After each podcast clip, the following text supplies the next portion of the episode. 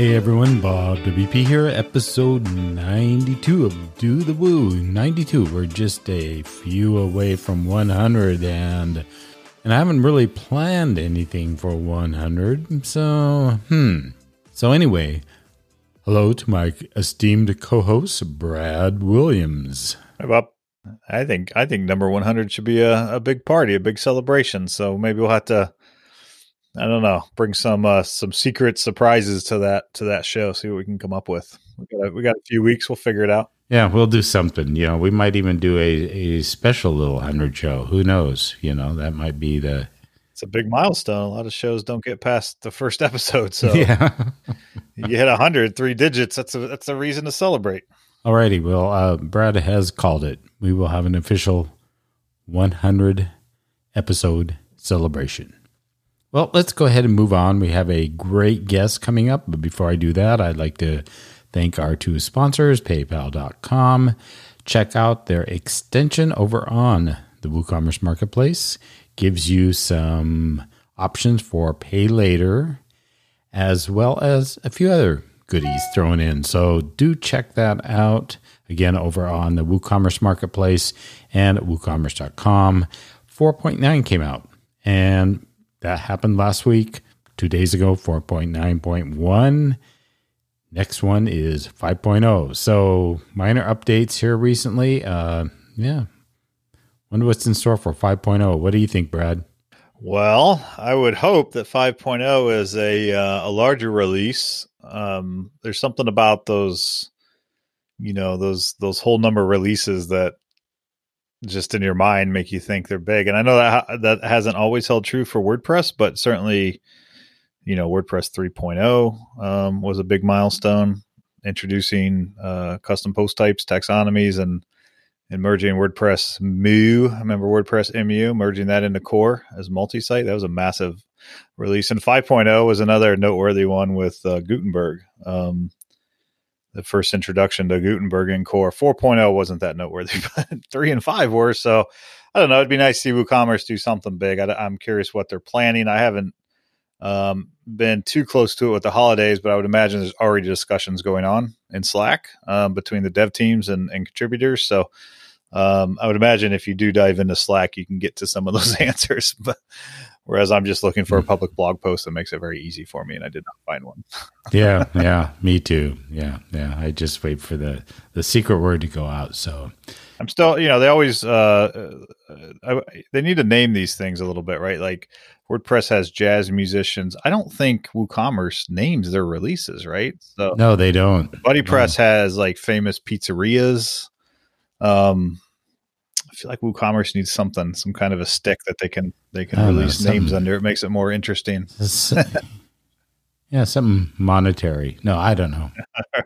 Yeah, that's interesting. We'll we'll start naming them ourselves. How about that? We'll start, They're thinking of what 5.0 is going to be called. yeah, yeah, we, we will have one for you for sure. So, alrighty, well, we have Mike Bragg uh, joining us today, and the cool thing about Mike is that I went to his LinkedIn profile, and first thing you read is designer who codes, which kind of I don't know, maybe it's an oxymoron, but it, it does happen, you know.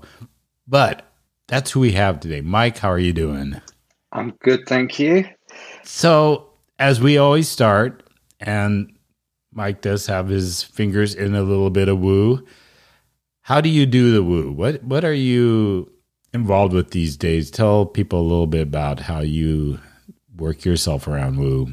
Okay, currently I work at a UK based agency called Vatu, where I manage their e commerce development for a number of clients. You know, we work with clients to increase their performance, the stability, and also increase profits. Cool. Now, everybody has a journey so yours is maybe I don't know if WordPress came first, WooCommerce, you know, it's kind of the chicken or the egg type of thing. How did you get involved in, you know, a little bit into WordPress and then how did that actually move into WooCommerce? Uh, my journey started as a teenager, learning bits of code on building websites for Netscape. That'll just to show you how old my age is. so it started there doing that. I got into building a few hobby sites with standard, you know, HTML and GeoCities and things like that.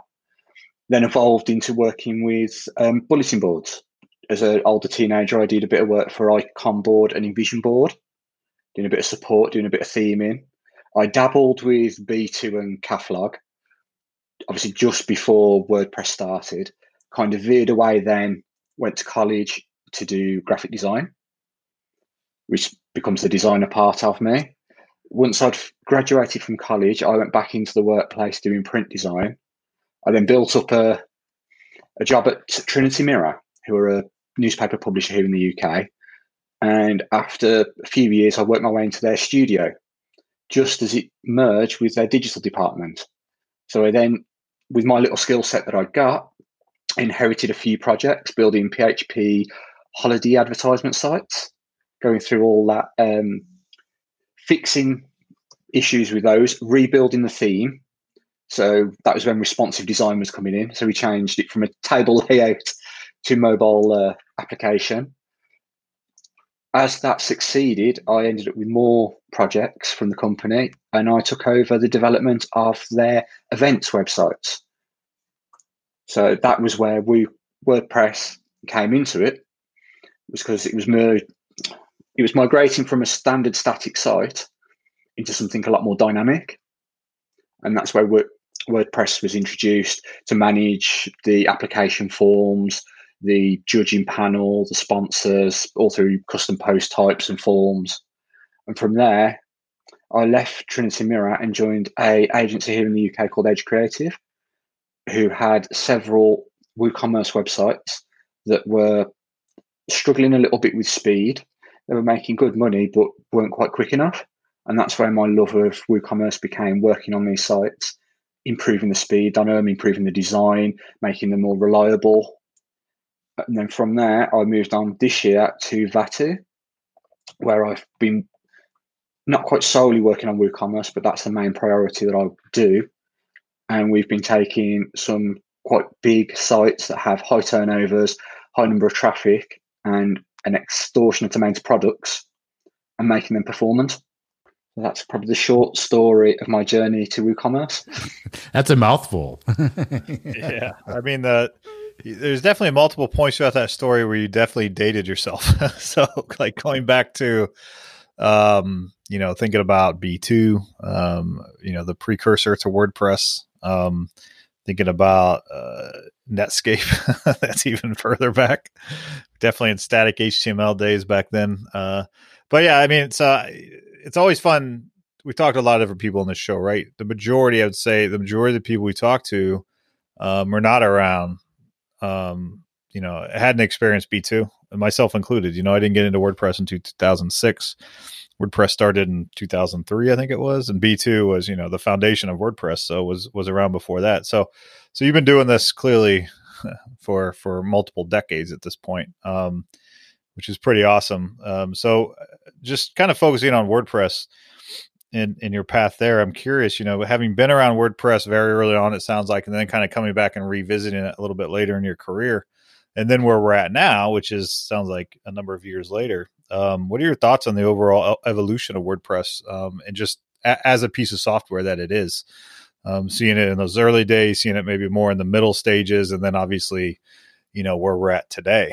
Um, just overall thoughts on the, the platform, the framework. Do you still enjoy it? Do you still think they're pushing the needle, or are they falling behind? Just, just in general, how you feeling about WordPress these days?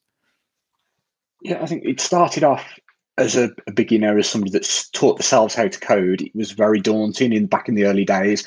There wasn't a lot of people doing things with it, like a lot of documentation, a lot of tutorials, things like that. So that's why I kind of drifted away from it, tried other content management systems of the time.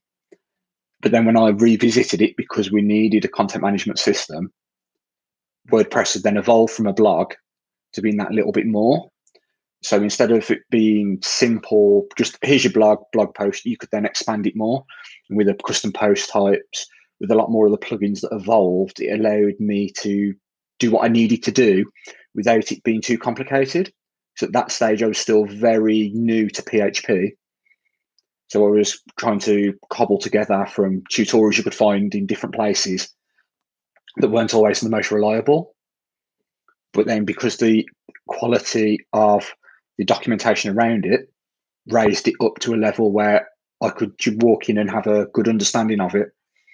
And then obviously as years progressed, you understand more about the inner workings of the code and how that works. And then I've been blessed to have a number of good mentors throughout the years who have explained things to me to allow me to progress and do more complex things with WordPress.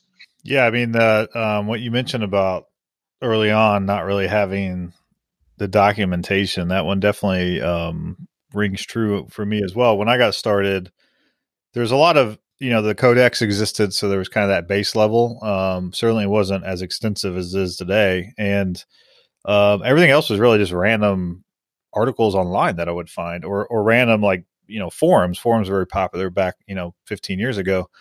Random posts and forums of someone struggling with the same you know question I was struggling with, and there wasn't a lot of um, detailed source material that really you know opened up the hood of WordPress and dove in and said this is actually how you should do it. And it's one of the reasons why um, I wrote professional WordPress back in 2009 the first one because it was like the manual that I needed and and, and still need um, you know back then because it just there weren't all these resources like people have today. There weren't sites dedicated to WordPress or WooCommerce and sp- especially not with a dev focus. you know, if there was, it was more about just writing, like you said, blog posts or how to use it, how to log in. So it's easier for people coming in today, certainly than it was when you came in, when I came in, and others, because that information just wasn't wasn't available, and we had to kind of figure it out ourselves, which is kind of crazy. I think that was your book was one of those eureka moments where you realised that other people thought the same way I did. Oh, cool! And that was the way that you could read that, and it explained it all. Because I think there were certain stages throughout my career that I've looked at other people's codes and learned more than I could on my own. I was quite fortunate at Trinity Mirror. I had access to another company they owned website that I could read through the code, and that taught me about oh, using custom post types, using hooks and filters, things like that. And then you were like, well, am I? Because you were always insecure that am I doing this the right way or the best way? Because when you've got 20 different sources all giving you different information. I'll do it this way, you know, add it into core code, add it into a plugin, add it into it. And when you're early on in your development stages, you don't know what's for the best. So then it was looking at other people and then seeing the quality that they do. Oh, they're somebody I look up to and respect, or their site works. That's probably the better way to do this. Yeah, yeah. I mean, great points. It's it, as with everything in technology, right? There's usually a number of different ways to accomplish the same thing, but it doesn't mean they're all the correct way or the most efficient way or the most performant way.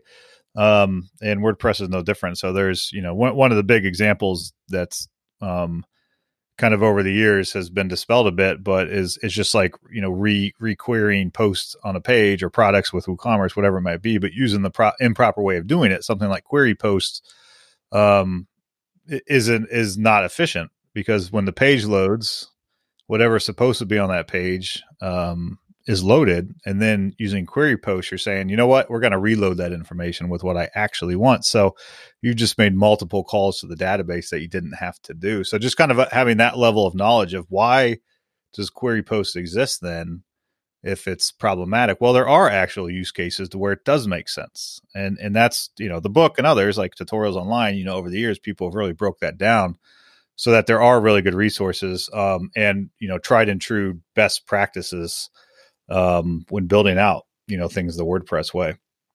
And I think it's raised everybody's game, right? Because yeah, there's three, four, five different ways you could query data on a WordPress site, but knowing the right way and then getting everybody to follow along. And now everybody knows the right way. You, you know, the, the, the level of of of you know the the quality of and professionalism of the plugins that we use um, have benefited obviously from that.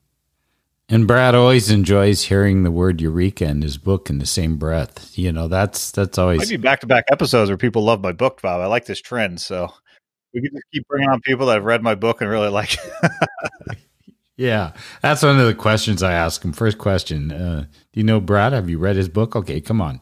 But um, yeah, no, I, I do appreciate it, and you know, it's I, I love hearing that because that kind of is like the motivation to want to keep doing it is knowing it's you know do I make money doing it a little bit, but is it is it worth like do I am I making enough to to to cover the you know my time. Uh, no, it's more for me. It's a way to contribute back, right, in a more official capacity for me is to write the books, keep them updated, um, because it's the manual I needed. It's the manual, you know, people like Mike sounds like it helped you and others, um, and, and I want to continue to help people that enjoy those type of of resources because not everyone's going to read a book on programming, but I grew up reading books on programming, so I generally tend to to lean that way. And I, maybe that's just like Mike, you and, and me and, and others are kind of the the older school that have been doing this since the 90s in some capacity.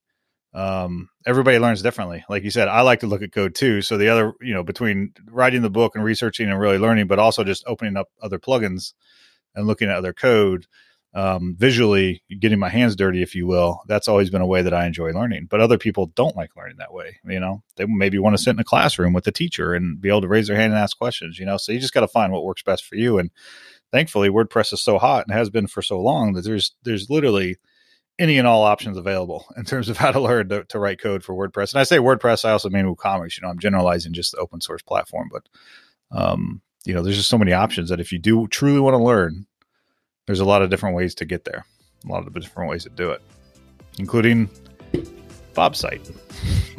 do the woo. Thanks to our sponsor, PayPal. PayPal has launched a new pay later option called Pay in 4. This means that your clients can offer their customers the option to purchase over time in four interest free payments. This feature is one of two options from PayPal for Pay Later, with the other being PayPal Credit, which gives store customers more purchasing power through flexible and transparent choices in how and when they pay. The second option is subject to consumer credit approval. So, offering these payment options is good business. Did you know that 64% of consumers surveyed say they're more likely to make a purchase at a retailer that offers interest free payment options? And 56% of consumers that responded agree that they prefer to pay a purchase back in installments rather than use a credit card. Well, this seems like a no brainer to me. Clients can grow their sales and get paid up front with no additional risk or cost. All you need to do is download the PayPal checkout extension on the marketplace at woocommerce.com. Just head on over, click Marketplace, and search for the PayPal checkout. Suggesting that to your clients will certainly open up sales opportunities for them.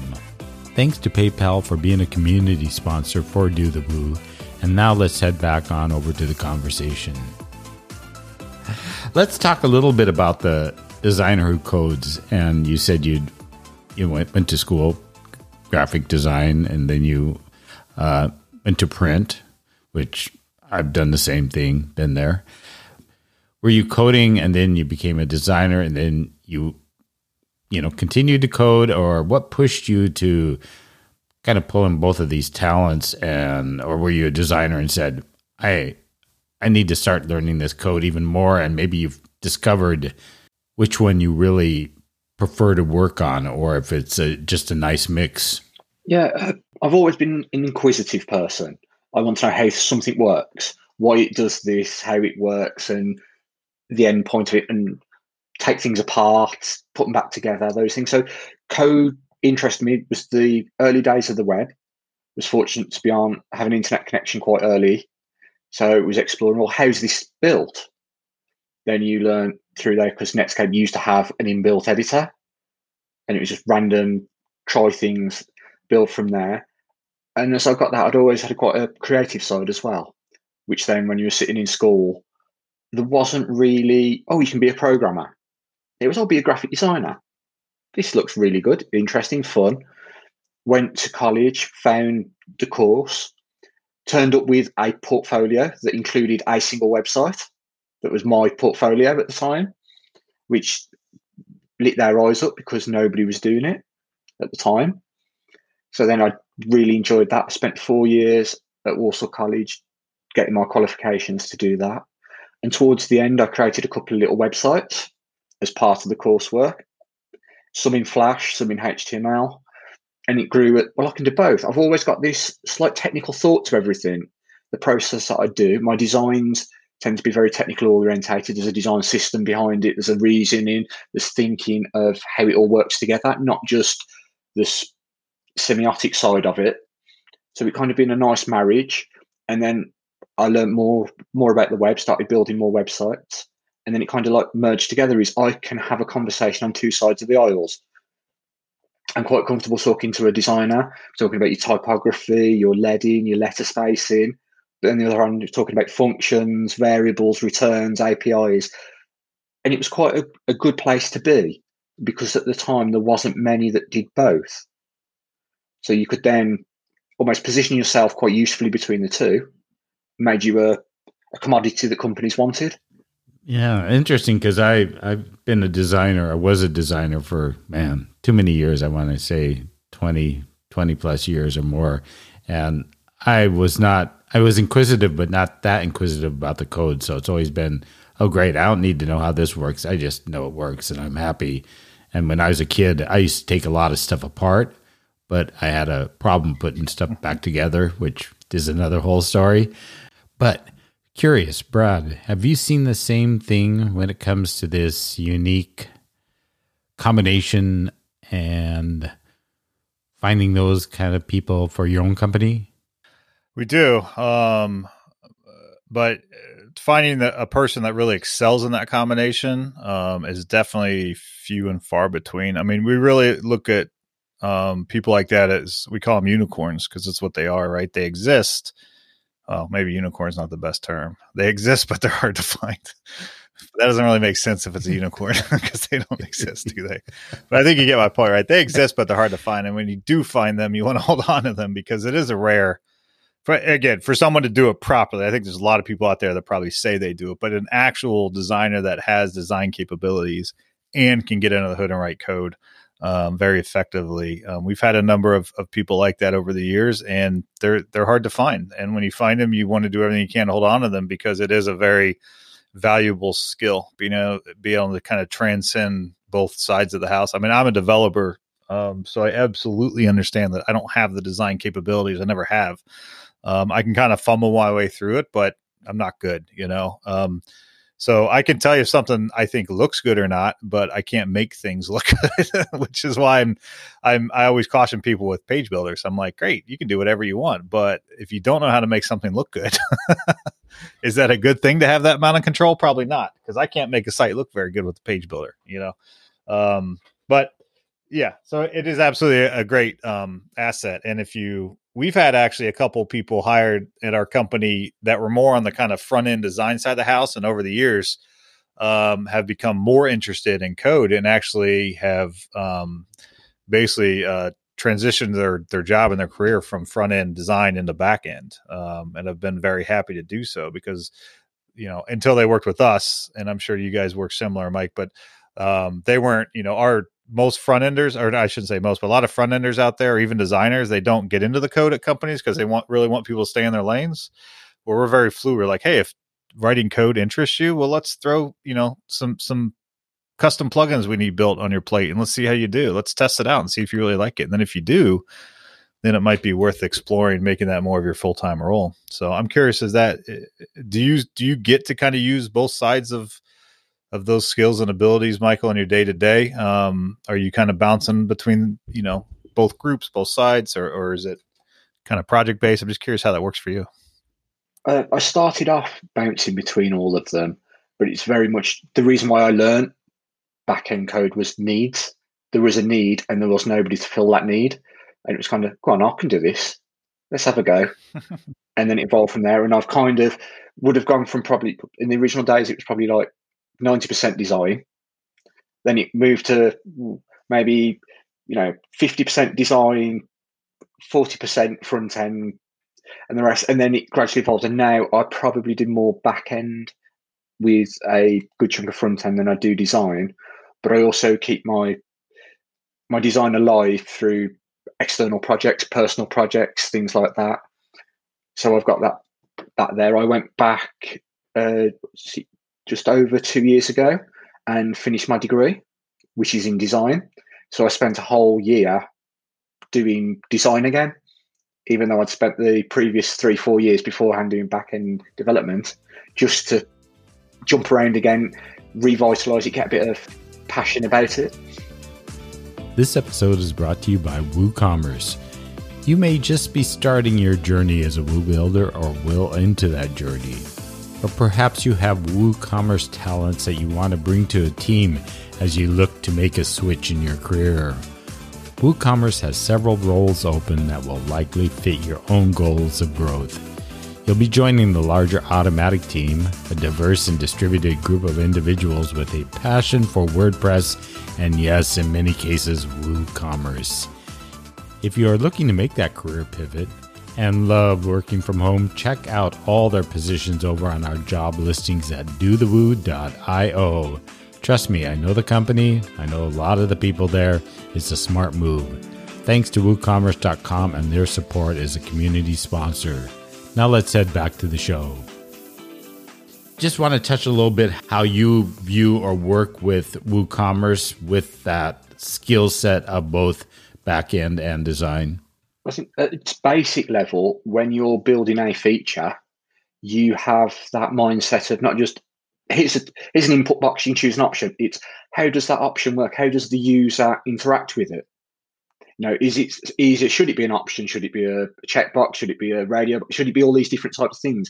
How does the uh, user's journey go to get to there? You know, is it a button? Does it need to be a primary button, a secondary button? All these things that you learn in design just to make things stand out, make it easy, things like that. And the same on the front end. It's quite useful because you can get a very standard looking WooCommerce template site, but let's push the boat out. Let's do something fancy that you know that you maybe couldn't do with standard grid grid layout or the front end and the designer in me. Okay, let's do something fancy. Let's do a CSS grid pattern that lays all the content out differently.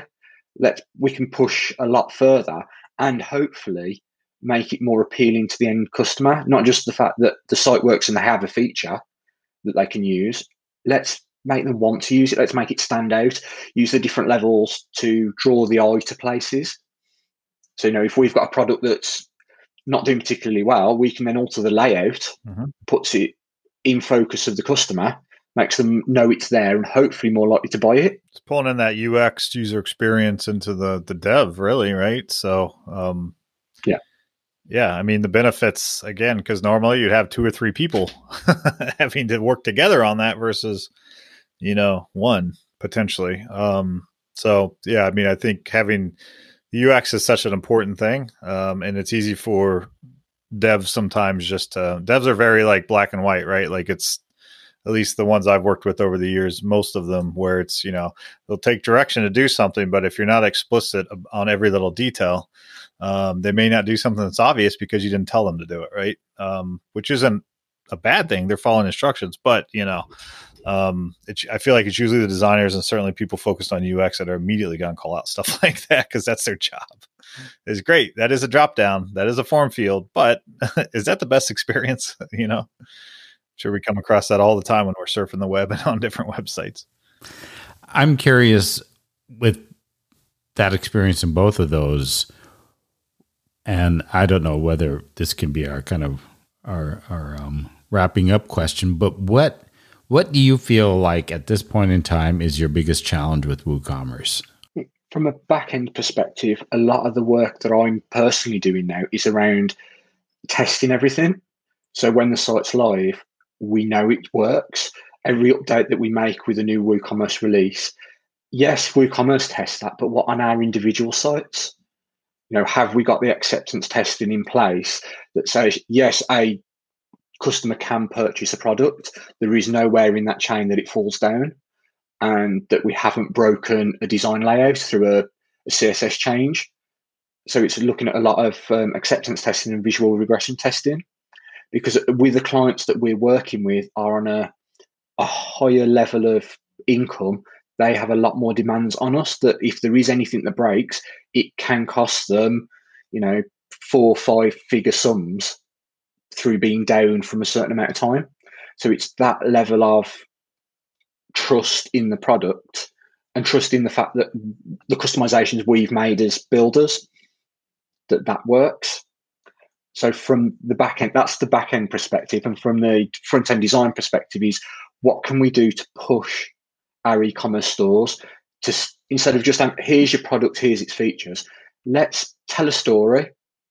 Some of the best sites you look at the Apple, Apple have a story that goes down through their product that tells you all the benefits, all the values why you want to buy it.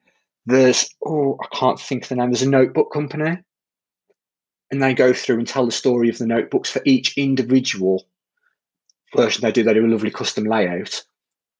It shows you that layout. You've got all the stories about how do we turn a very rigid e-commerce looking website into something that brings joy, creates emotion to that customer that then makes them want to buy the product and raise it, raise its perception over a competing product.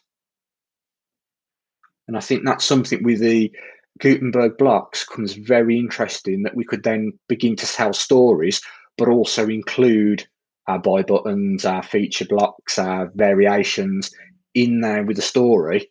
So that if somebody does go, Oh, I want to buy it now, it's there, but it's not just picture, buy button, cost, um, additional information.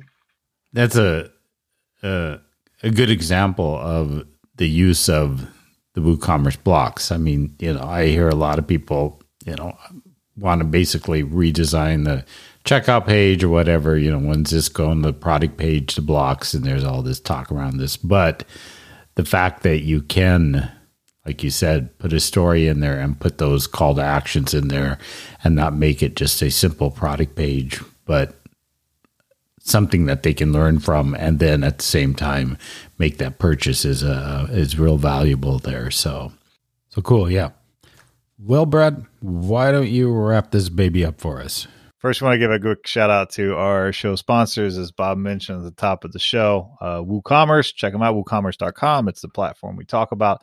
4.9 was just released last Tuesday, and a point, a, a hot fix, 4.9.1, was released today, which is a couple days uh, prior to the release of the show. But um, so, anyways, if you've updated or if you haven't, make sure you get on the most recent release. Check it out. They're starting to plan and dig in for the 5.0 release. Maybe it'll be major. Maybe it'll maybe we'll start naming them. Maybe you can get involved. Go check out the WooCommerce uh, Slack channels as well. You can dive in um, and get involved with that team. Also, PayPal. Um, Bob mentioned the extension, but definitely check out the Pay in Four option with PayPal, which lets your uh, your customers buy now and pay later, and they can split their payments up um, and four. Basically, it's it's an equal payment every two weeks. So the first payments on when they make the purchase, and then every two weeks thereafter, till they've made four payments.